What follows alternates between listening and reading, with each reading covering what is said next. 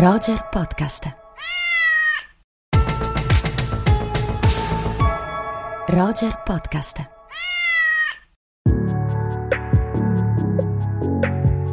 Amiche e amici di Roger, bentornate e bentornati a Rubik. Io sono Simone Spoladori e qui con me c'è Andrea Chimento. Ciao a tutti, ciao amiche, ciao amici, ciao Simone. Ciao Andrea, come stai? Tutto bene? Molto bene, molto bene, dai, anche tu?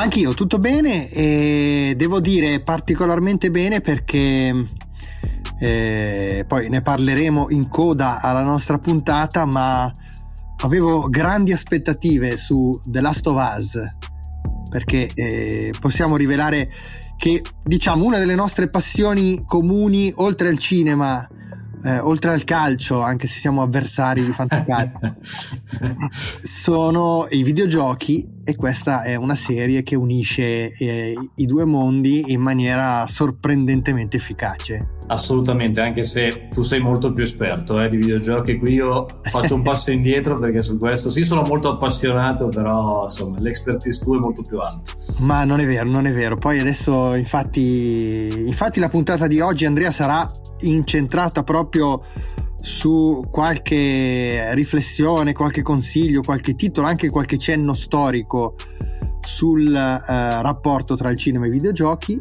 E anche tu in realtà sei un grande conoscitore di, di videogiochi.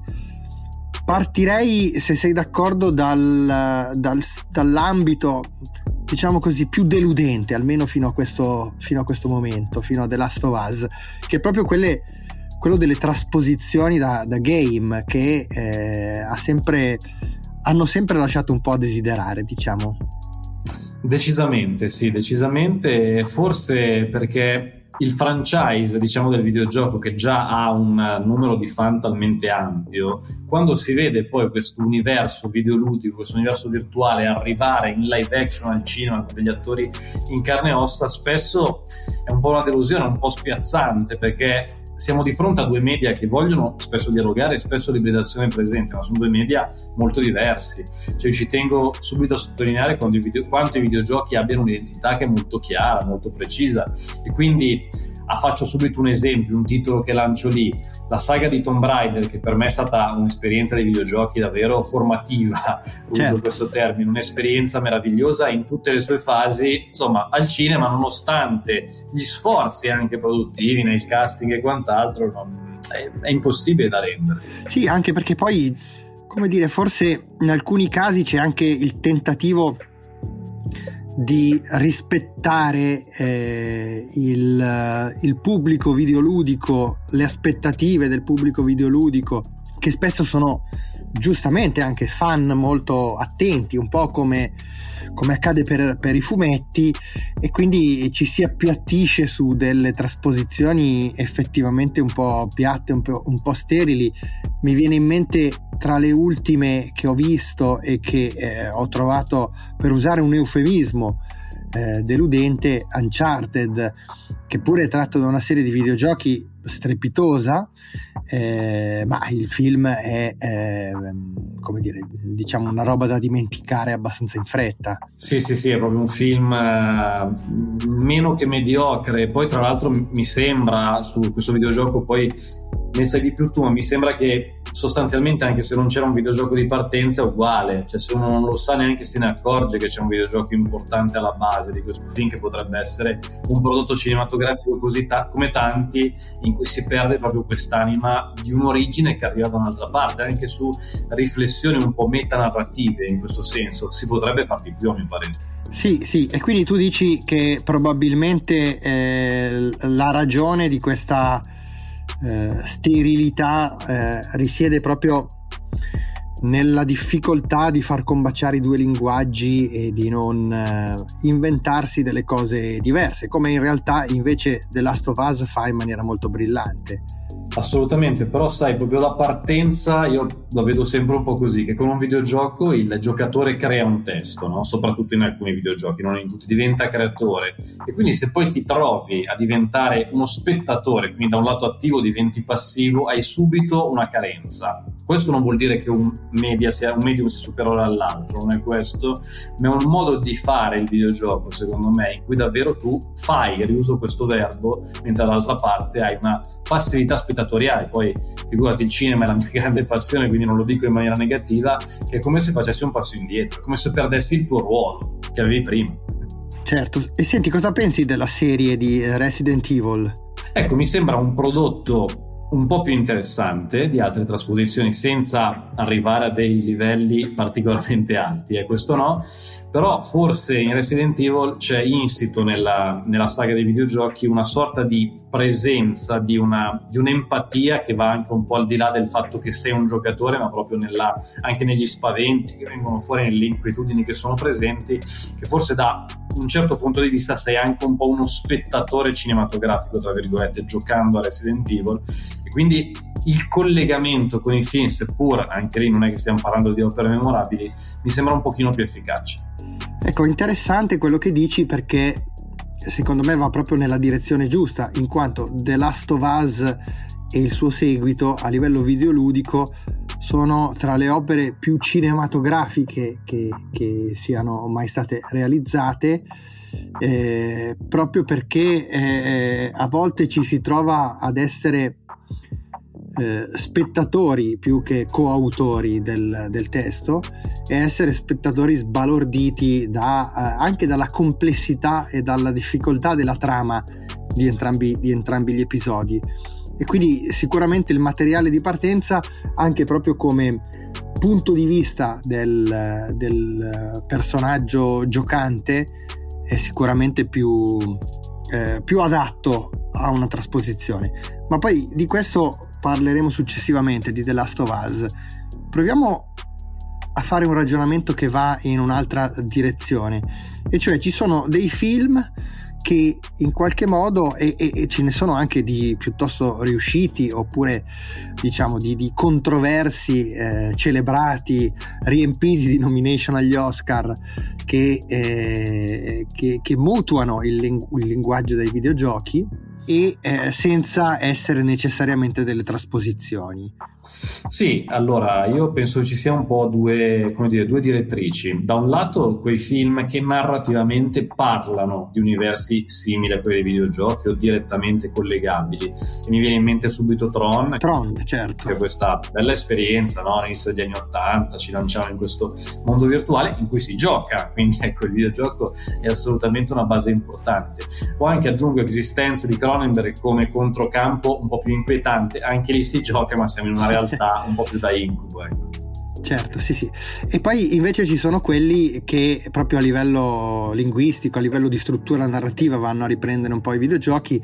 Mi ricordo che proprio in una puntata di Rubik eh, all'inizio con, con, Malvina ci eravamo soffermati sulla struttura di The Mandalorian che per certi versi è, è, è un prodotto perfettamente riuscito, ma proprio quella struttura tipica del videogioco, molto come dire ricorrente del eh, affrontare eh, una nuova missione, arrivare in fondo alla missione, avere lo scontro con diciamo il cattivo di quella missione di quel livello, sconfiggerlo per venire a uno spazio e a un luogo diversi e successivi e ricominciare con una nuova missione, un nuovo obiettivo, un nuovo cattivo.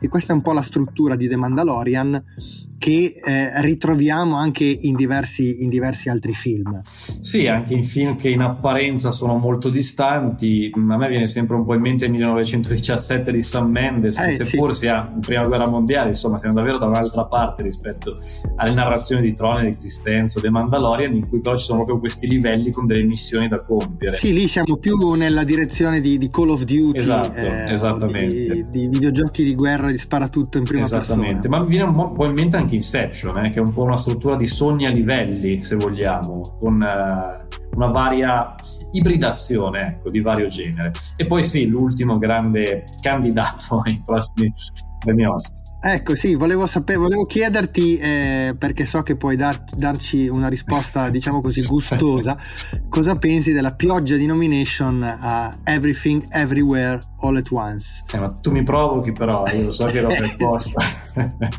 11 nomination per un film che mi lascia decisamente basito per il successo che ha avuto sia a livello critico che anche commerciale, perché io continuo a trovarlo un film che anche commercialmente, ma poi i fatti chiaramente vanno contro di me, quindi è, un, è un'opinione assolutamente sbagliata, e continuo a trovarlo un film che anche come intrattenimento, dopo una prima parte magari affascinante, si vada presto a incartare, spesso a essere un po' troppo ridondante, un po' prolisso, e che finisca anche per risultare un po' noioso. Quindi mi lascia perplesso, ma chiaramente sono in una minoranza nettissima, vincerà tanti Oscar e sicuramente lì c'è proprio un gioco che passa dal videogioco classico al metaverso e a ragionamenti anche più contemporanei. Bene, senti, invece parliamo in conclusione anche di qualche videogioco, di qualche serie di videogiochi che, come dire, assorbono proprio il linguaggio del, del film, il linguaggio del cinema, ehm, mettendoci in una situazione più appunto spettatoriale che videoludica. Che cosa ti viene in mente? Beh, di The Last of Us abbiamo già parlato. Certo, certo. Ma io sai, sono un grande fan della Quantic Dream, come, come eh, sai, certo, sì. ci sono gli ultimi tra i loro videogiochi. Tra l'altro stanno facendo un nuovo progetto che è legato all'universo di Star Wars, quindi lì magari ci facciamo una puntata apposta e lì ci divertiamo. Questo sicuramente. E qual è il tuo preferito però fino adesso? Heavy Rain, perché è il primo, è il primo di questa trilogia, poi hanno fatto qualcosa anche in precedenza, però Heavy Rain con quella sua modalità in cui c'è di mezzo un omicidio, un serial killer, un'indagine di un detective dell'FBI, di un altro investigatore, il fatto di prendere vari personaggi, vari punti di vista a seconda del livello l'ho trovato davvero molto molto innovativo. Mi è sembrato di entrare in un film di David Fincher, per collegarlo anche con un'opera cinematografica, in cui siamo, prendiamo il punto di vista, prendiamo la soggettiva, un po' dell'assassino, un po' di chi lo insegue, un po' di altri personaggi l'ho trovato davvero molto affascinante. E aggiungo come ultimo dettaglio anche in relazione ai due giochi successivi della Quantic Dream, ovvero Beyond e Detroit, quanto ci sia anche questa presenza invece di un'identità videoludica molto forte per l'idea che esistono tanti finali, tante azioni a seconda di ogni singolo movimento, di ogni risposta, di ogni gesto che noi compiamo e questo l'ho trovato davvero di altissimo livello, oltre al fatto che ci sono anche degli attori cinematografici a cui siamo abituati, tipo Willem Dafoe al secolo Ellen Page ora Elliot Page proprio in, in Beyond. Senti, credo che qualcosa col cinema possiamo dire che abbia a che fare anche un titolo come eh, Red Dead Redemption, soprattutto il secondo capitolo, Red Dead Redemption 2, nella sua sconfinata e smisurata libertà, però a volte ci mette davanti proprio la condizione di attraversare questo mondo senza uno scopo preciso, ma semplicemente per la meraviglia di, di vederlo, di sprofondare in questo contesto meraviglioso, qualcosa che mi ha ricordato molto l'esperienza eh, fatta recentemente con, con, Avatar 2. Eh cavoli, insomma, un bel, un bel paragone su cui tra l'altro sono molto d'accordo. Red Dead Redemption 2 intanto è secondo me molto un videogioco legato a un genere, ecco, un genere cinematografico, ma non solo cinematografico, che è il western. E mi ha fatto molto specie giocare a questo gioco, oltre perché è davvero un grande mondo da esplorare. Siamo un po' degli esploratori che ci muoviamo in questo spazio, che tra l'altro il livello tecnico, permettimi di dirlo, è davvero stratosferico. Eccezionale, sì. Davvero sì. eccezionale. Però questo genere che fa un po' più di fatica negli ultimi anni, negli ultimi decenni anche, sia da un punto di vista narrativo che da un punto di vista cinematografico e aggiungo anche da un punto di vista un po' seriale, forse ha trovato nel nuovo millennio il suo punto massimo di qualità, di interesse, di riflessioni, forse anche portata all'interno in un videogioco e questa cosa mi, mi eccita molto, ti dico la verità. bene, bene.